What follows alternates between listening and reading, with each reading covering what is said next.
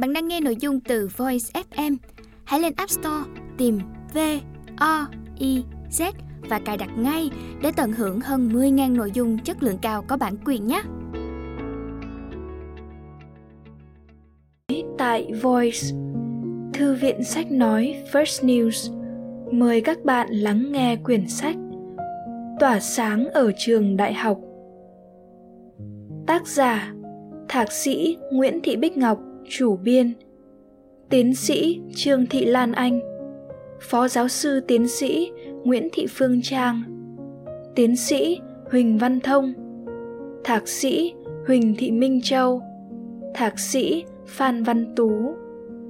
Giọng đọc Khánh Linh. Lời giới thiệu. Các tác giả quyển sách này từng là những sinh viên giỏi và hiện đang là giảng viên tại đại học uy tín đầy nhiệt huyết. Chính vì vậy, những nội dung được trình bày trong sách đề cập đến nhiều vấn đề mà sinh viên thường gặp phải, từ phương pháp học tập cho đến rèn luyện các kỹ năng hỗ trợ, thậm chí cả việc săn học bổng và tìm đường du học. Điều quan trọng và thú vị ở đây là sau khi nêu ra vấn đề, các tác giả đều đưa ra những biện pháp giải quyết vấn đề một cách rất sinh viên trong việc làm thế nào để có những kỹ năng mềm hết sức cần thiết cho một sinh viên hiện đại như nghe, ghi chú, học ngoại ngữ, sử dụng Internet. Tựa sách là Tỏa sáng ở trường đại học, nhưng theo tôi, các em học sinh trung học phổ thông sắp bước vào giảng đường đại học cũng có thể sử dụng như là một cách tiếp cận với phương pháp học đại học vốn khác rất xa so với các cách học ở bậc trung học phổ thông. Khi đọc hết những trang cuối cùng, người đọc sẽ thấy bí quyết mà các tác giả đưa ra tập trung vào 3 điểm chính. 1. Biết đặt mục tiêu học tập cho đúng. 2. Có phương pháp và có kế hoạch thực hiện hiệu quả mục tiêu đã đặt ra. 3. Có ý chí quyết tâm và tự tin theo đuổi đến cùng kế hoạch của mình. Chặng đường học tập ở bậc đại học không mấy dài, nhưng là chặng đường quan trọng trong đời người trí thức. Quyển sách này, với trải nghiệm của chính những người đã đi qua chặng đường đó, chắc chắn rất hữu ích cho các sinh viên, giúp các bạn rút ngắn hơn con đường đi đến thành công trong học tập để trở thành những người trí thức trẻ có năng lực thực sự. Tiến sĩ Nguyễn Đức Nghĩa, nguyên Phó Giám đốc Đại học Quốc gia Thành phố Hồ Chí Minh. Hết lời giới thiệu. Dành cho bạn. Tốt nghiệp phổ thông rồi, bạn sẽ làm gì đây? Nhiều khả năng câu trả lời của bạn sẽ là thi vào đại học hoặc cao đẳng. Có bạn thi đậu ngay và cũng không ít bạn chưa thể trở thành sinh viên ngay sau khi học hết lớp 12 mà phải đợi vài năm để có các điều kiện tốt hơn về tài chính, thời gian, kiến thức. Nhưng có thể nói trường đại học lúc nào cũng là ước mơ của đa số bạn trẻ và là một trong những mục tiêu lớn đầu tiên của bạn với tư cách một người trưởng thành. Chúng tôi cũng vậy, cũng từng khao khát, mơ ước và nỗ lực để đạt được mục tiêu đó. Nhưng rồi chúng tôi chợt nhận ra rằng qua được cánh cổng đại học, trở thành sinh viên chỉ là một bước đi nhỏ, một bước đi vô cùng đơn giản. Điều khó khăn hơn là học như thế nào. Ban đầu chúng tôi nghĩ rằng cứ học như hồi học phổ thông là được, tức là đi học đều, chép bài đầy đủ, học thuộc bài, chăm chỉ làm bài tập là tự nhiên trở thành sinh viên giỏi và thành công. Thế nhưng không phải, chúng tôi đã bối rối và lúng túng trong chiếc áo sinh viên dường như quá rộng mà mình vừa mặc khoác lên người, không biết phải xoay sở thế nào để nó trông vừa vặn và đẹp mắt. Giai đoạn bỡ ngỡ đó không dễ chịu chút nào, mà cũng không hề ngắn khi chúng ta vừa phải đánh vật với việc học, bỏ biết bao nhiêu thời gian và công sức mà kết quả thu về chẳng đáng là bao. Chúng tôi lúc ấy chỉ ước gì có ai chỉ cho mình cách học sao cho phù hợp và hiệu quả trong môi trường học tập mới lạ này. Có thể nói ý tưởng viết một cuốn sách chia sẻ về phương pháp học tập ở bậc đại học đã được chúng tôi ấp ủ ngay từ những ngày ngồi trên ghế giảng đường, chỉ với một mong muốn đơn giản là giúp các sinh viên đi sau mình đỡ vất vả, tiếp cận việc học tập đúng đắn và hiệu quả cao mà không mất quá nhiều sức lực và thời gian. Bên cạnh đó, với tư cách là những người đi trước, chúng tôi muốn chia sẻ kinh nghiệm học tập của chính mình, đồng thời giới thiệu với các bạn những tấm gương thành công trong môi trường đại học ở Việt Nam. Nhờ biết áp dụng những phương pháp học tập khoa học và hiệu quả mà các bạn đã đạt được nhiều thành tựu như tốt nghiệp loại xuất sắc, giành học bổng du học sau đại học, trở thành hạt nhân tích cực trong các hoạt động xã hội, vân vân. Mong muốn là như thế, nhưng vì nhiều lý do mà ý tưởng đó vẫn chưa có điều kiện để thành hiện thực. Rồi trong một lần tiếp xúc với các anh chị của công ty văn hóa sáng tạo First News Trí Việt, chúng tôi biết được First News cũng đang lên kế hoạch thực hiện một cuốn sách có nội dung tương tự. Cuộc trò chuyện tình cờ đó chính là điểm khởi đầu để chúng tôi cùng bắt tay lên đề cương và những bước triển khai thực hiện cuốn sách này. Một cuốn sách về bí quyết học tập ở bậc đại học do các tác giả Việt Nam biên soạn dành riêng cho sinh viên Việt Nam. Cuốn sách ra đời năm 2012. Trong những năm qua, hàng ngàn quyển sách đã được in ấn đến với độc giả trên khắp miền đất nước. Tuy nhiên, ở thời điểm năm 2019, mọi việc đã rất khác. Đây là thế hệ sinh viên 4.0, kiến thức đã được cập nhật, cách giảng dạy của giảng viên thay đổi, cách tiếp thu kiến thức của sinh viên cũng không còn như trước. Thế là một lần nữa chúng tôi lại ngồi lại cùng nhau để bổ sung thêm, điều chỉnh lại nội dung quyển sách để gần gũi với thế hệ 2000 hơn. Giờ thì cuốn sách Bí quyết thành công dành cho sinh viên thế hệ 4.0 đang ở trước mặt bạn, mang một diện mạo và nội dung mới, tỏa sáng ở trường đại học. Khi bạn quyết định cầm lên tay cuốn sách này giữa hàng ngàn cuốn sách khác thì nhiều khả năng bạn đã, đang hoặc sắp sửa trở thành sinh viên đại học. Nhiều khả năng là bạn rất quan tâm đến việc học ở cấp học này, có thể bởi tò mò háo hức, có thể lúng túng băn khoăn, mà cũng có thể vì muốn biết liệu cách học của mình từ trước đến nay đã đúng hay chưa. Vậy thì cuốn sách này dành cho bạn. Nhiều bạn đã tự xây dựng được kế hoạch học tập hiệu quả và muốn tìm hiểu về các hoạt động ngoại khóa hoặc việc làm thêm của sinh viên, hoặc bạn đang muốn săn học bổng cùng với học 2 ngành. Vậy thì cuốn sách này cũng dành cho bạn. Và nếu câu hỏi sau cùng mà bạn đặt ra cho mình là làm thế nào để tỏa sáng ở trường đại học thật sự, thì cuốn sách này cũng dành cho bạn. Để trở thành người bạn đồng hành của các sinh viên, cuốn sách này có tất cả 12 chương, mỗi chương đi sâu vào phân tích những chủ đề riêng biệt. Bạn có thể chọn đọc bất cứ chủ đề nào và bất cứ lúc nào bạn cần. Chương 1. Hành trình đại học sẽ giúp bạn hình dung tổng thể về môi trường mà bạn đang chuẩn bị và sẽ bước vào. Những hiểu biết đó sẽ giúp bạn chuẩn bị tinh thần để khỏi bỡ ngỡ, choáng ngợp trước khái niệm là sinh viên. Từ đó nhanh chóng hội nhập với môi trường mới, nơi bạn sẽ học tập với những phương châm mới là biết, hiểu, áp dụng. Chương 2. Động cơ học tập giúp bạn xác định mục tiêu học tập và xây dựng niềm tin vào khả năng của chính mình. Chương này cũng giúp bạn tìm hiểu bản thân, biết mình cần gì và nên làm gì khi bước chân vào môi trường đại học.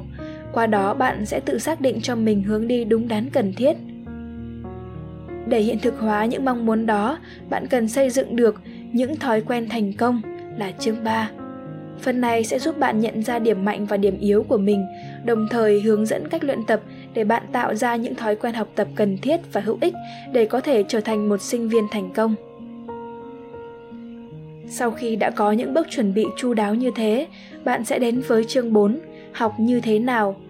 Chương này sẽ giúp bạn định hình được cách học để vượt qua những môn thuộc dạng khô khan nằm ở khối kiến thức đại cương mà bạn luôn sợ hãi mỗi khi nhắc đến.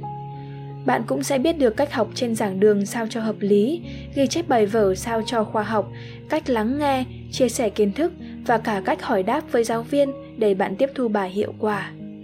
Và một trong những phương pháp giúp ghi nhớ nội dung tốt nhất là xây dựng sơ đồ tư duy cũng sẽ được trình bày tỉ mỉ trong chương này. Chương 5. Sức mạnh của ngôn từ giúp bạn hiểu được giá trị của ngôn ngữ bạn sử dụng hàng ngày, từ đó biết cách dùng sao cho đúng, cho chuẩn mực, giữ gìn nét trong sáng của ngôn ngữ mẹ đẻ và biết áp dụng đúng chỗ, đúng lúc ngôn ngữ riêng của giới trẻ hiện nay. Tất nhiên, chúng tôi không quên một điều mà các bạn sinh viên quan tâm hơn cả, làm thế nào để vượt qua các kỳ thi. Chương 6, những kỳ thi sẽ dành cho chủ đề này. Chúng tôi sẽ chia sẻ với các bạn cách học bài theo từng giai đoạn khác nhau, từ giai đoạn bắt đầu học, giai đoạn ôn thi, giai đoạn vài ngày, vài giờ trước kỳ thi.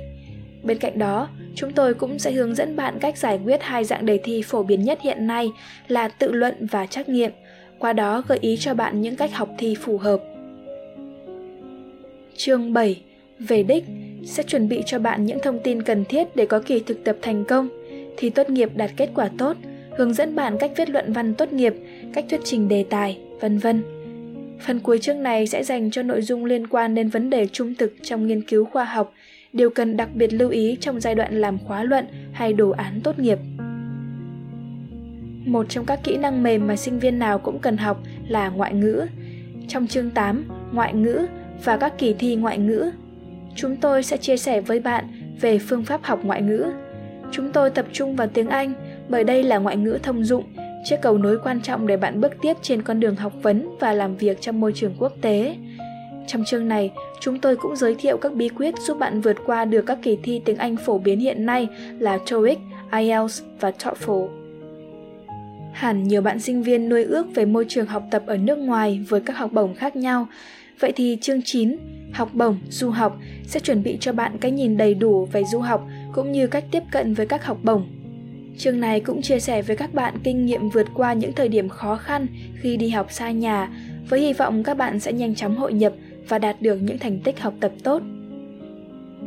Chương 10, sử dụng Internet trong học tập và nghiên cứu sẽ cung cấp cho bạn những thông tin bổ ích liên quan đến việc tiếp cận nguồn tài liệu khổng lồ trên mạng, qua đó giúp bạn biết cách tìm kiếm tài liệu sao cho nhanh chóng, chính xác và hiệu quả.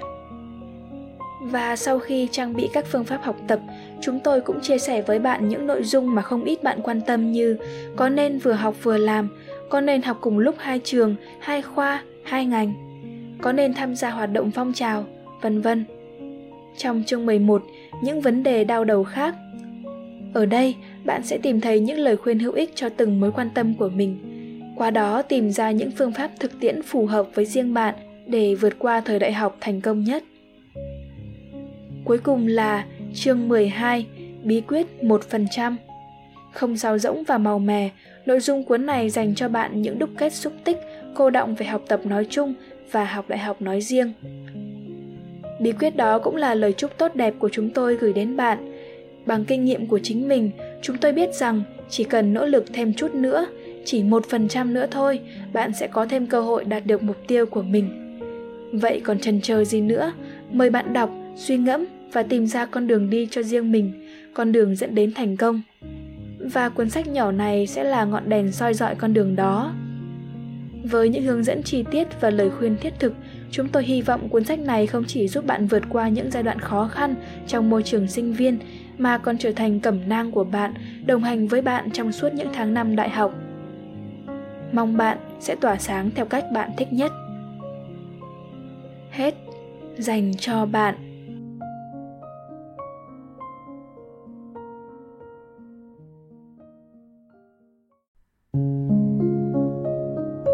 Bạn đang nghe sách nói tại Voiz, Thư viện sách nói First News.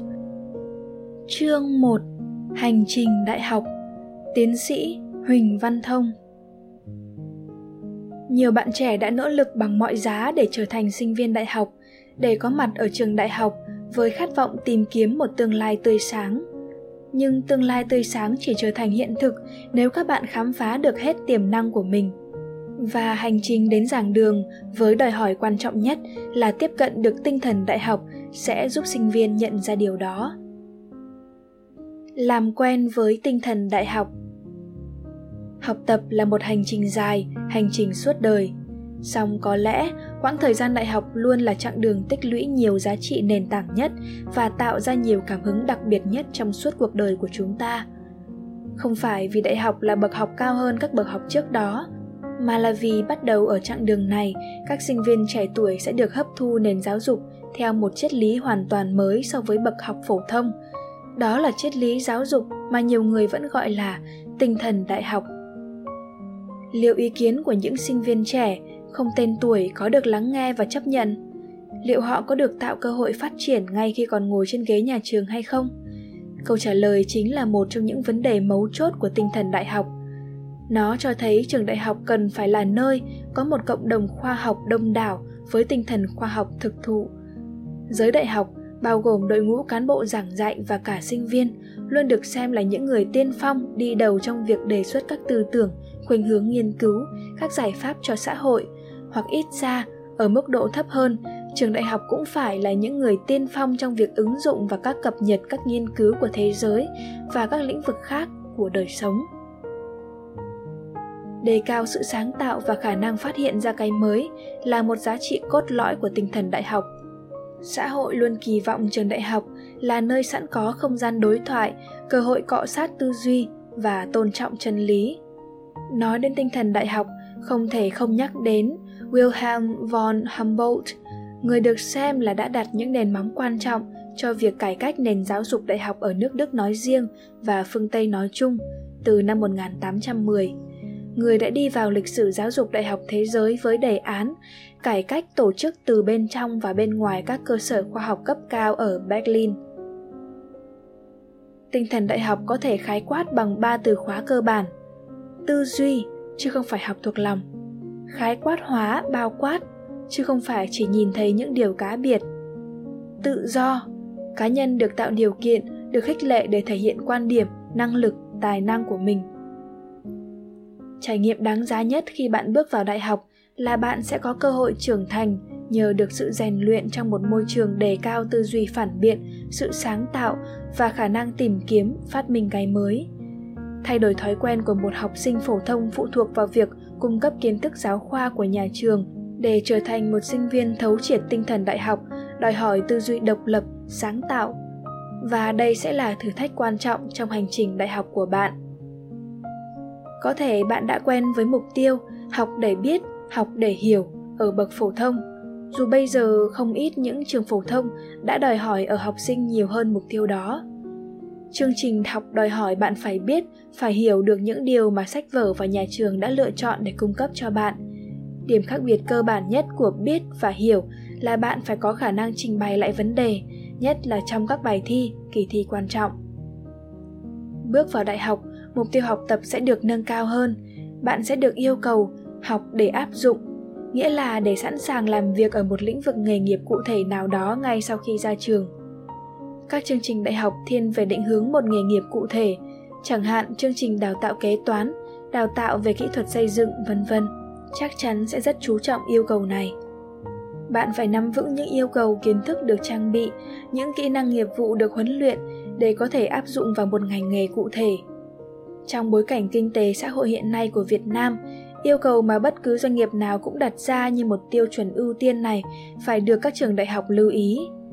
Nếu bạn là sinh viên của những ngành học có xu hướng thực hành, thì yêu cầu làm việc được ngay sau khi ra trường là một ưu tiên hàng đầu. Bạn cần tập trung thực tập để có thể áp dụng những gì đã học vào thực tế một cách hiệu quả. Sự thuần thục về kỹ năng chuyên môn nghiệp vụ là một đòi hỏi rất nghiêm túc để bạn thành công trong lĩnh vực đã chọn. Tuy nhiên, biết, hiểu, áp dụng chỉ nên xem là mức yêu cầu tối thiểu của bậc đại học. Những yêu cầu đó chưa phải là cao nhất theo đúng tinh thần đại học. Câu hỏi lớn khiến các nhà giáo dục cũng như các sinh viên bận tâm là liệu việc biết, hiểu, áp dụng một số thứ vào thực tế có đủ để tạo ra những giá trị lâu dài, bền vững và đánh giá một sinh viên sau khi tốt nghiệp hay chưa. Nhất là khi bối cảnh xã hội thay đổi ngày càng nhanh, thậm chí đến mức khó lường. Nhiều kiến thức nhanh chóng lạc hậu, tốc độ làm mới kiến thức của nhân loại trong các lĩnh vực nghề nghiệp đang diễn ra chóng mặt. Vậy, biết, hiểu, áp dụng những gì đã được học ở trường đại học có đủ an toàn cho một tương lai người trẻ sau khi tốt nghiệp? Câu trả lời chắc chắn là không. Đại học phải là một nơi giảng dạy, ươm mầm cho những công việc sáng tạo, và những sinh viên đại học thực thụ luôn hướng đến những mục tiêu học tập cao hơn thế, đó là học để vận dụng, học để sáng tạo.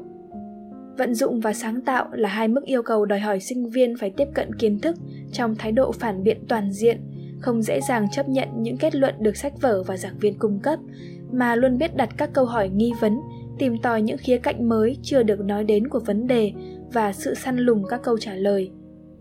Sinh viên sẽ trở thành một sinh viên đại học thực thụ chỉ khi nào họ thấm nhuần triết lý này. Để theo kịp cách học mà triết lý đại học đòi hỏi, các sinh viên trẻ tuổi phải sẵn sàng để vào vai những đồng nghiệp trẻ của giảng viên, thậm chí các giảng viên còn cần khích lệ sinh viên để họ sớm vào vai đó. Họ sẽ phải học điều đầu tiên rất quan trọng ở bậc đại học, đó là muốn giỏi là phải biết tự giỏi. Chúng tôi không có ý khuyên bạn nên quên câu tục ngữ không thầy đố mày làm nên. Tuy nhiên, bạn không nên vì thế mà cứ ngồi yên đó trông chờ thầy cô đọc cho chép, rồi làm theo những gì thầy cô yêu cầu, và cho rằng chỉ thế là đủ. Trong vai những đồng nghiệp trẻ của giảng viên, bạn cũng đừng vội nghĩ là mình phải luôn sẵn sàng tranh luận mọi lúc mọi nơi với giảng viên. Hãy nghĩ đơn giản hơn rằng khi cần thiết, bạn hoàn toàn có quyền đặt câu hỏi nghi vấn, phát biểu quan điểm cá nhân, tìm kiếm các lý lẽ và kết luận cho một vấn đề nào đó, mà không nhất thiết phải tán thành quan điểm và lý lẽ của giảng viên của người khác. Các vấn đề luôn cần được nhìn nhận từ nhiều góc độ, không chỉ là chính đề mà cả các vấn đề phản đề của nó. Nghĩa là bạn phải sẵn sàng lật ngược lại vấn đề nhằm xem xét các khía cạnh khác nhau, thậm chí là trái ngược. Những thói quen tốt mà sinh viên đại học cần có như đọc sách, ghi chép tư liệu, làm việc ở thư viện, chủ động trao đổi với bạn bè hay giảng viên, đặt câu hỏi, thuyết trình, tham gia đề tài nghiên cứu, chính là những biểu hiện của mức độ tiếp cận triết lý học tập theo tinh thần đại học.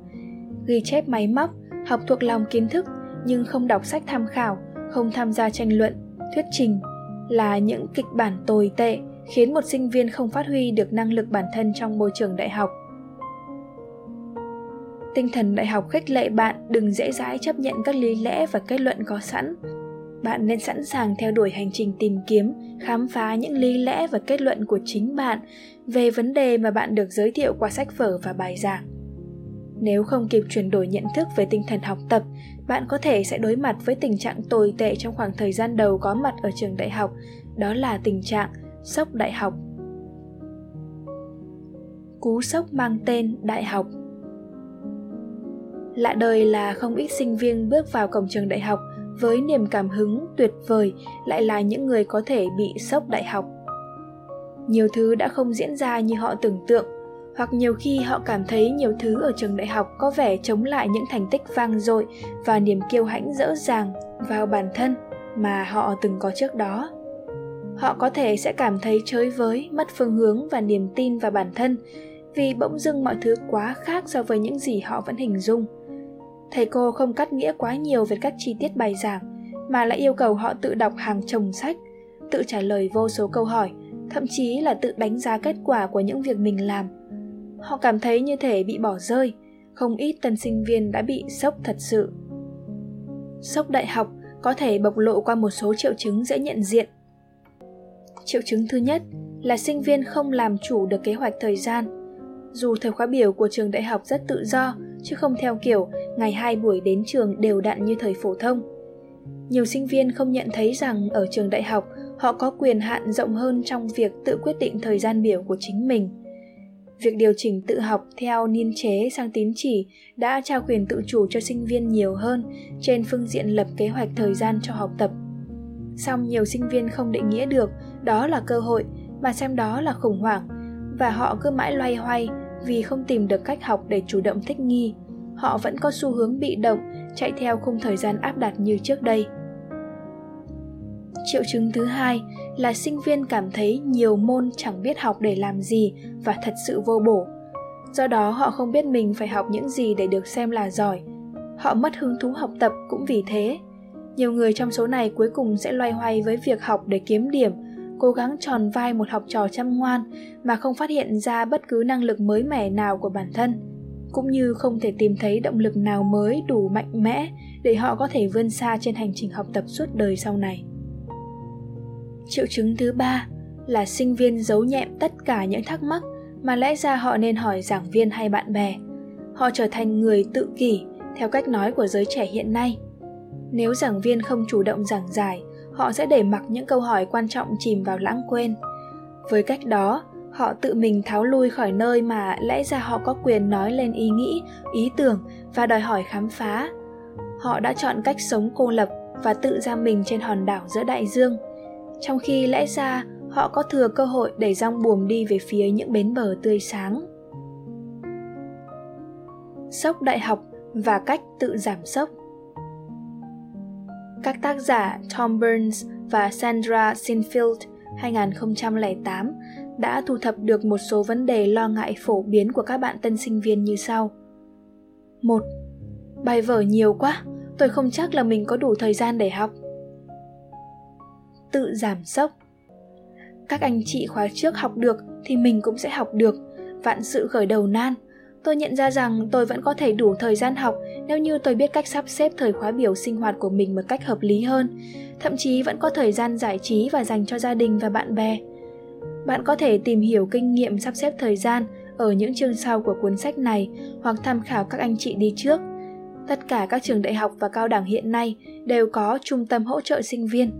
Bên cạnh đó còn có hội sinh viên và đoàn thanh niên với nhiều hoạt động chia sẻ khó khăn và truyền kinh nghiệm cho các bạn tân sinh viên. Hãy chủ động tìm đến họ. 2. Dù sao thì rõ ràng là tôi sẽ phải hy sinh bớt chút thời gian giải trí và dành cho gia đình, bạn bè, cũng như những mối quan tâm bên ngoài xã hội nữa. Liệu đây có phải là sự đánh đổi quá lớn? Tự giảm sốc. Các anh chị khóa trước đều phải chấp nhận rút bớt thời gian riêng để dành nhiều thời gian hơn cho việc học. Việc gì cũng vậy, muốn có nhiều khả năng gặt hái thành công thì phải dám mạnh dạn đầu tư.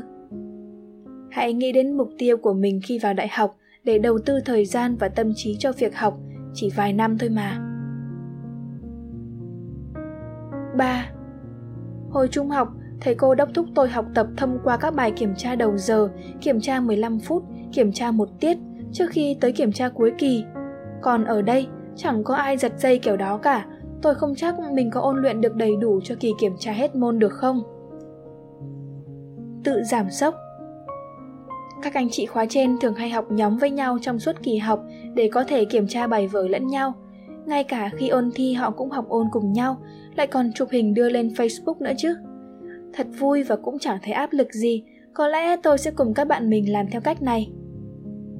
Bạn hãy rủ các bạn thân trong lớp học nhóm và tự kiểm tra bài lẫn nhau thay vì chờ đợi thầy cô kiểm tra bạn. 4. Trí nhớ của tôi làm sao chứa được hết hàng tá sách vở như thế này. Học đại học đâu chỉ học trong sách giáo khoa, còn sách tham khảo và các bài báo khoa học nữa. Tự giảm sốc. Tôi lại lần nữa giữa phổ thông và đại học rồi. Sinh viên đại học phải hiểu những điều cốt lõi và không ngừng tìm tòi những phương pháp hay góc nhìn khác. Thầy cô ở đại học cũng không chấm bài theo kiểu học thuộc lòng đâu. Quan trọng là bạn phải hiểu bài và chỉ cần làm theo cách mình hiểu. 5. Muốn đọc và hiểu bài thì phải được yên tĩnh. Đọc ở nhà hay ở trường đây, vì ở đâu cũng ổn. Tự giảm sốc. Sao mình không vào thư viện học và làm bài tập nhỉ? Ở đó yên tĩnh, quy định của trường mà, lại còn có thể mượn sách tham khảo nữa. Một số trường trang bị máy vi tính kết nối Internet để sinh viên tra cứu. Một số trường khác còn có phòng tự học, phòng học nhóm cho sinh viên nữa. Đa số các trường đều phủ sóng Wi-Fi để sinh viên có thể tìm kiếm tài liệu đọc thêm trên mạng mọi lúc mọi nơi bằng laptop hay điện thoại di động của mình. Nếu không, cứ hỏi các anh chị khóa trước, có nhiều quán cà phê yên tĩnh để làm việc hoặc học nhóm đấy. Những điều quan trọng là bạn phải luyện tập cho mình khả năng tập trung đọc, đừng tò mò lắng nghe những âm thanh xung quanh. Tham khảo thêm phần rèn luyện sự tập trung ở chương 3 nhé. Trên thực tế, sốc đại học trong nhóm sinh viên mới còn có thể thể hiện ở tình trạng thất vọng quá mức trước thực tế phũ phàng của giảng đường đại học. Giờ học không vui, giảng viên không thân thiện, điều kiện giảng đường không hoàn hảo, những thứ ấy có thể khá phổ biến ở nhiều trường đại học. Trong hoàn cảnh như vậy, thất vọng cũng là dễ hiểu. Hậu quả của tình trạng sốc đại học này là không ít sinh viên rơi vào tình trạng vong thân, tức là đánh mất bản thân mình trong một môi trường mới. Sự đánh mất này có thể bắt đầu từ việc đánh mất cảm hứng, rồi dần dần đánh mất luôn những thói quen tốt trong cuộc sống, trong học hành. Cảm hứng thường giúp chúng ta khởi đầu, thói quen tốt giúp chúng ta về đích. Đánh mất hai thứ đó, chúng ta có thể sẽ đánh mất nhiều điều quan trọng hơn là mất cơ hội vượt lên, mất cơ hội về đích. Loay hoay chuyển trường, chuyển ngành, loay hoay với câu hỏi đi học hay không đi học, lúng túng với cố gắng vượt qua bản thân mình, nhiều sinh viên dần dần tụt lại phía sau, thậm chí là bỏ cuộc. Học ở chính mình. Thấu triệt tinh thần đại học là để xây dựng bản lĩnh tự chủ thật sự trên hành trình đại học. Học đại học vì thế sẽ là giai đoạn quan trọng nhất để sinh viên học hỏi từ chính mình. Các môn học trong chương trình đại học không được thiết kế để cung cấp kiến thức thuần túy cho sinh viên, mà chúng được thiết kế để giúp sinh viên nhận ra năng lực bản thân trong một số lĩnh vực kiến thức hay kỹ năng nào đó. Chẳng hạn, có sinh viên nhận ra mình không phù hợp lắm với các sáng tạo công nghệ, nhưng lại rất nhạy cảm với các sáng tạo nghệ thuật. Nhưng không vì thế mà họ cảm thấy mình hạn chế hay kém cỏi, rồi lùi bước hoặc thoái chí. Họ cần biết tiếp tục đi tới trên hành trình tìm tòi, tiếp cận, khám phá để phát hiện những năng lượng cần thiết nhằm phát triển bản thân trên chặng đường nghệ thuật. Đó là kịch bản mà giáo dục đại học luôn mong đợi ở mỗi sinh viên, tìm ra năng lực của bản thân quan trọng hơn rất nhiều so với việc cố khép mình đi vào để vừa vặn một khuôn mẫu nghề nghiệp nào đó. Thật vậy, ở đại học, việc theo đuổi một bảng điểm đẹp không phải lúc nào cũng là một phương án lý tưởng. Dù không ai dám phủ nhận năng lực của chủ nhân những tấm bảng điểm đó, sinh viên có tinh thần tự chủ luôn đủ bình tĩnh để nhận ra giá trị bản thân trên con đường học vấn. Bước vào đại học, không hẳn sinh viên nào cũng thật sự nhận ra những mục tiêu quan trọng của cuộc đời. Bạn cần tự trả lời những câu hỏi gợi ý sau đây. 5 năm nữa, bạn sẽ trở thành người như thế nào? Nếu bạn đơn giản chỉ muốn trở thành một người làm công ăn lương có thu nhập ổn định để an tâm cuộc sống, vậy nếu bạn thuộc trường hợp đó, hãy tập trung trau dồi thật nghiêm túc các kỹ năng nghề nghiệp và không nên quá mơ mộng với những cảnh viễn cảnh làm giàu đầy đột phá. Bởi khi đó bạn có thể bị phân tâm, năng lượng bị phân tán và cuối cùng không thực hiện được mục tiêu giản dị đã đặt ra. Trở thành một người lao động bình thường có kỹ năng nghề nghiệp vững vàng là một đích đến không kém phần vinh quang đối với nhiều sinh viên đại học. Có bạn muốn trở thành người có khả năng dẫn dắt người khác trong công việc, đó là một mục tiêu đòi hỏi bạn phải có nhiều động lực và năng lượng. Nhưng lời khuyên là bạn đừng quên cái mốc 5 năm nữa. Ở thời điểm đó bạn không nhất thiết đã phải là một người dẫn dắt người khác. Dù bạn có muốn trở thành người dẫn dắt người khác thì cũng không nên bỏ qua giai đoạn quan trọng của một người học việc nghiêm túc, cần cù và kiên nhẫn. Hãy xem trường hợp của huấn luyện viên bóng đá Jose Mourinho. Ông chỉ là một cầu thủ trung bình, rồi trở thành một trợ lý chuyên môn năng nổ, để rồi chờ đợi đến ngày thành công vang dội trên ghế huấn luyện viên. Như vậy, bạn có thể đặt ra một viễn cảnh rực rỡ, nhưng bây giờ, khi bạn đang ngồi trên ghế đại học, đừng quên nhiệm vụ tích lũy năng lượng để sẵn sàng tỏa sáng ở tương lai. Một kịch bản vội vàng có thể khiến bạn không nạp đủ năng lượng, vì thế mà đánh mất cơ hội sau này đấy.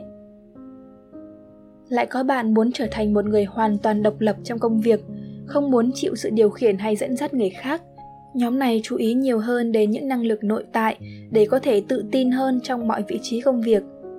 Họ không chọn lối sống may rủi, nhưng cũng không mấy mặn mà với việc hoạch định mục tiêu. Họ thường có xu hướng tin rằng, nếu tôi có sẵn năng lực bản thân, tôi có thể làm tốt mọi việc. Có thể nói nhóm này có xu hướng trở thành các chuyên gia làm việc độc lập. Nếu bạn nhận thấy mình có xu hướng này, thì hãy tập trung mài giũa các kỹ năng như suy nghĩ độc lập, tiếp cận vấn đề, phân tích phản biện, đề xuất giải pháp. Bên cạnh đó, bạn cần có khả năng đưa ra giải pháp cho một vấn đề nào đó, hoặc chí ít cũng đưa ra được cách giải thích mới cho một vấn đề cũ. Có thể còn nhiều kịch bản khác nữa, sự khác biệt đó không mấy quan trọng, bạn không nhất thiết phải giống người khác. Nhưng nguy hiểm nhất là những sinh viên không thật sự biết mình đang muốn trở thành ai. Bài học quan trọng với nhóm này là học cách để sớm nhận ra mục tiêu cuộc đời, tức là học hỏi từ chính mình. Đây là phần quan trọng của năng lực học tập suốt đời mà các trường đại học hiện đại luôn coi trọng trong chương trình giáo dục dành cho sinh viên để đảm bảo họ không bao giờ dừng lại trên hành trình học tập sau này. Những người tình nguyện trẻ tuổi. Một câu hỏi lớn khác liên quan đến trường đại học là làm sao để những sinh viên trẻ tuổi có thể kết nối được giữa việc học ở nhà trường với thực tế xã hội đa dạng, phức tạp và sinh động khi được nhà trường hay giảng viên không sắp đặt kế hoạch nào cho. Liệu bạn có thể nên chờ đến lượt thực tập nào đó do trường sắp xếp mới tiếp cận được thực tế xã hội? Những sinh viên tài giỏi, năng động sẽ trả lời là không. Con đường họ chọn là sẵn sàng và chủ động tìm kiếm cơ hội, trở thành những tình nguyện viên cho các chương trình công tác xã hội hay nhiều hoạt động khác.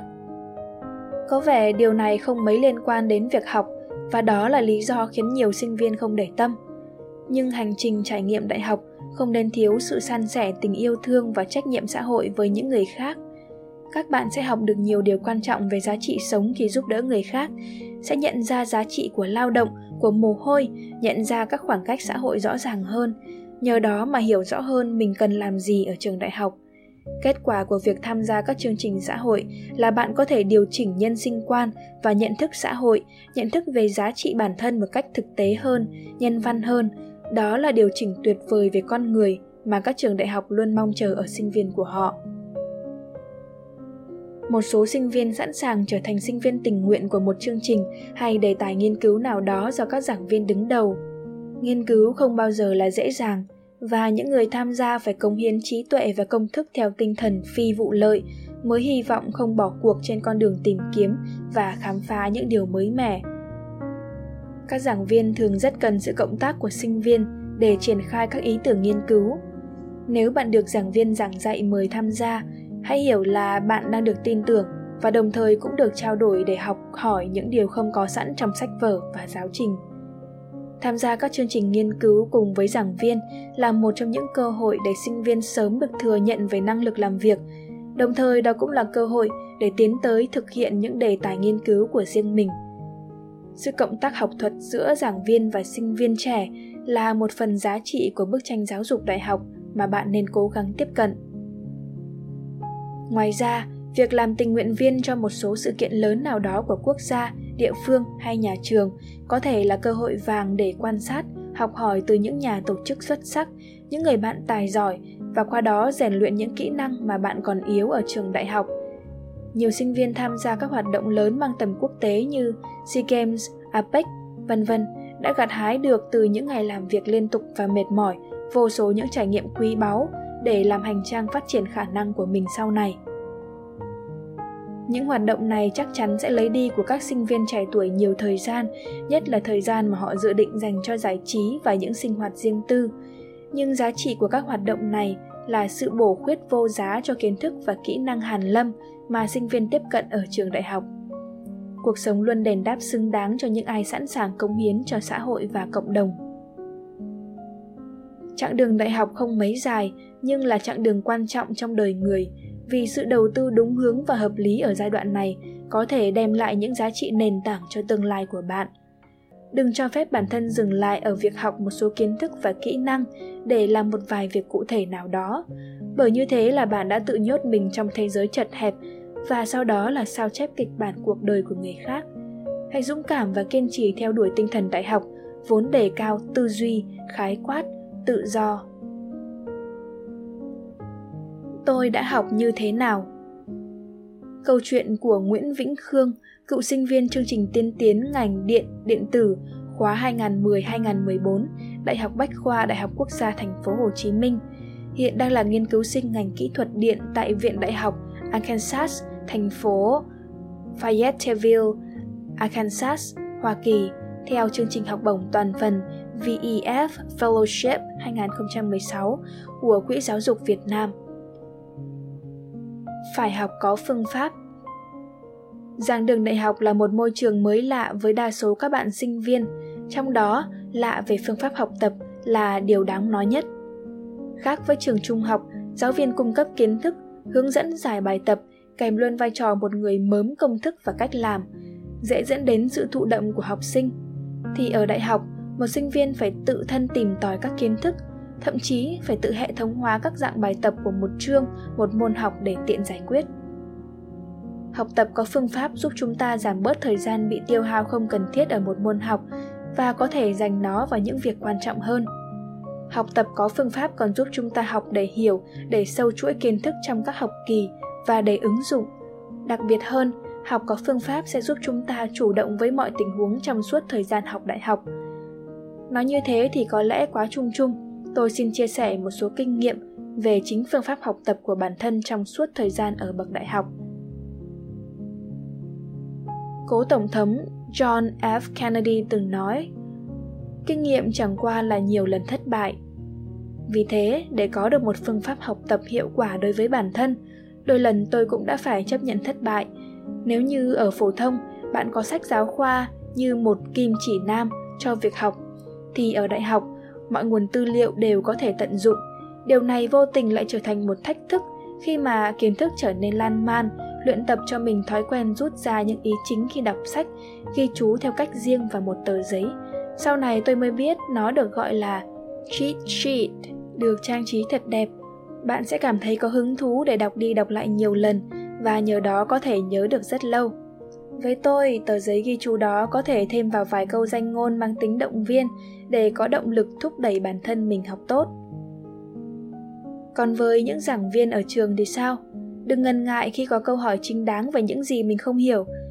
Có bạn thắc mắc, khi mình khẳng định là mình không hiểu, thầy hỏi mình không hiểu chỗ nào, mình đáp rằng không hiểu toàn bộ, thì thầy bực bội không giải đáp là vì sao? Tất nhiên đó là do bạn không có sự chuẩn bị bài nên mới không hiểu toàn bộ. Chuẩn bị bài là một bước cực kỳ quan trọng trong quá trình tự học. Trung bình, để có 1 giờ lên lớp tiếp thu được 70% kiến thức, thì bạn phải tự học ở nhà khoảng 2 giờ để có thể xem lại bài hôm trước, đọc trước bài sẽ học, ghi ra những gì mình đã hiểu, những gì mình chưa hiểu để có thể hỏi giảng viên khi lên lớp. Chuẩn bị bài bằng cheat sheet. Theo kinh nghiệm bản thân tôi, sử dụng cheat sheet sẽ giúp ích rất nhiều trong quá trình chuẩn bị, ghi chú và hệ thống hóa các kiến thức. Cheat sheet là một tờ giấy hoặc một mẩu giấy, có thể viết lên một mặt hoặc cả 2 mặt giấy, ghi lại những công thức, khái niệm về kiến thức liên quan đến một môn học cụ thể. Tùy theo thể lệ thi cử, sinh viên có thể được giảng viên cho phép mang vào phòng thi như một tài liệu tham khảo hợp lệ. Nếu bạn dùng cheat sheet để ôn thi thì sao? Một điều ai cũng phải thừa nhận là phần tóm tắt cô động, xúc tích dễ học, dễ ôn hơn so với những quyển sách giáo khoa, sách chuyên ngành dày cộp nhiều. Chính vì thế, ôn bài từ cheat sheet chắc chắn sẽ là nhẹ nhàng hơn rất nhiều. Để soạn cheat sheet hiệu quả thì cần phải thực hiện một số quá trình chứ không chỉ ngày 1, ngày 2. Ngay từ buổi học đầu tiên của mỗi học kỳ, bạn cần tóm tắt bài sau buổi học, như không tóm vào bài tập vở mà một góc nhỏ của tờ giấy A4. Tương tự như vậy sẽ giúp cho những buổi học sau nửa học kỳ, bạn sẽ viết hết một tờ giấy A4 và đến cuối học kỳ, bạn sẽ viết hết 2 tờ giấy A4 cho mỗi môn học. Đến khi đi thi, tùy theo giảng viên, có người cho đem 2 tờ cheat sheet thì đem theo cả 2 vào phòng thi, có người giới hạn 1 tờ thì mình sẽ tóm tắt lại nội dung của 2 tờ, sao cho cô đọng hơn nữa. Đó cũng là quá trình ôn lại bài. Thậm chí nếu giảng viên không cho đem vào thì mình cũng biết chắc là kiến thức ra trong đề thi sẽ chỉ loanh quanh trong 2 tờ A4 này mà thôi. Học thuộc là có thể giải quyết tốt vấn đề. Cuối cùng và cũng không kém phần quan trọng chính là cách trình bày cheat sheet sao cho hợp lý. Không thể nói rằng vì sự hạn chế về dung lượng giấy mà những chữ trong cheat sheet phải viết thật nhỏ. Điều quan trọng là chữ trong cheat sheet phải rõ ràng, phải đọc được và dĩ nhiên là phải có kích cỡ chữ viết khá nhỏ, nên cũng đừng ngần ngại mà dùng bút highlight để tô những chỗ cần lưu ý, hay bút đỏ, bút đen chú thích thêm vào. Tóm lại, với những lợi ích mà tôi đã phân tích ở trên, cheat sheet sẽ được đem vào phòng thi một cách hợp lệ, là một người bạn đồng hành, gợi ý cho bạn một số kiến thức khi bạn đột ngột quên bài. Nếu không được đem vào phòng thi thì hãy biến nó thành một công cụ giúp bạn ôn bài và chuẩn bị bài. Đừng biến nó thành phao thi bất hợp pháp, vì không chừng phao thi cũng có lúc bị xì, bị chìm. Chỉ có kiến thức được xây trên nền đá tảng của sự chuẩn bị kỹ càng mới có thể tồn tại vững chắc với thời gian. Nghiêm khắc với bản thân. Phải thật nghiêm khắc với chính bản thân mình, phải tự xếp mình vào khuôn khổ. Là một sinh viên trường kỹ thuật thì tác phong làm việc phải khoa học, chính xác. Khi đã lên thời khóa biểu rằng bạn sẽ làm những việc gì thì phải làm cho kỳ được, việc hôm nay chớ để ngày mai. Khi lên mạng tìm kiếm tài liệu thì tuyệt đối không dễ dãi với bản thân để sa đà vào các trang báo mạng, các diễn đàn game hay download phim, xem truyện online. Chỉ giải trí, thư giãn sau khi làm xong việc đã đề ra, tuyệt đối không ngắt ngang giữa chừng mạch suy nghĩ. Con người tuy không thể làm chủ thời gian, nhưng hoàn toàn có thể kiểm soát thời khóa biểu của chính mình. Chiến thắng mình trong những thú vui của bản thân sẽ giúp bạn có được tối đa những điều cần để đi đến thành công. Quan điểm về một sinh viên thành công. Nếu bạn cho rằng sinh viên chỉ cần không bị rớt, chỉ cần điểm số trên trung bình là đã thành công, thì sự tự mãn đó sẽ giết chết những sáng tạo, những năng lực tiềm ẩn trong bạn. Nếu bạn cho rằng sinh viên phải có điểm trung bình trên 9,0 mới thành công, thì khi năng lực bản thân không thể đạt đến, điều đó vô tình sẽ trở thành áp lực, khiến cho bạn dễ buông xuôi bỏ cuộc. Với tôi, một sinh viên thành công là có thể biến ước mơ của mình thành hiện thực, là khi người đó tự thực hiện được mục tiêu của chính mình đề ra. Một sinh viên thành công chính là người dám chiến thắng bản thân, thực hiện được những cam kết với chính mình thông qua việc làm tốt thời gian biểu của cá nhân, từ đó dễ đạt đến những gì tốt đẹp mà chính bản thân đang mong muốn có được. Hết chương 1. Hành trình đại học.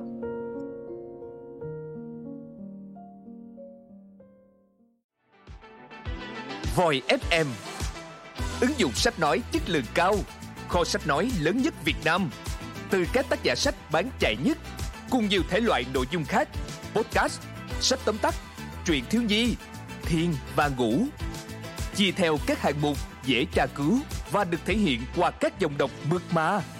Hẹn giờ tắt để nghe trước khi ngủ. Điều chỉnh tốc độ nghe phù hợp với bản thân.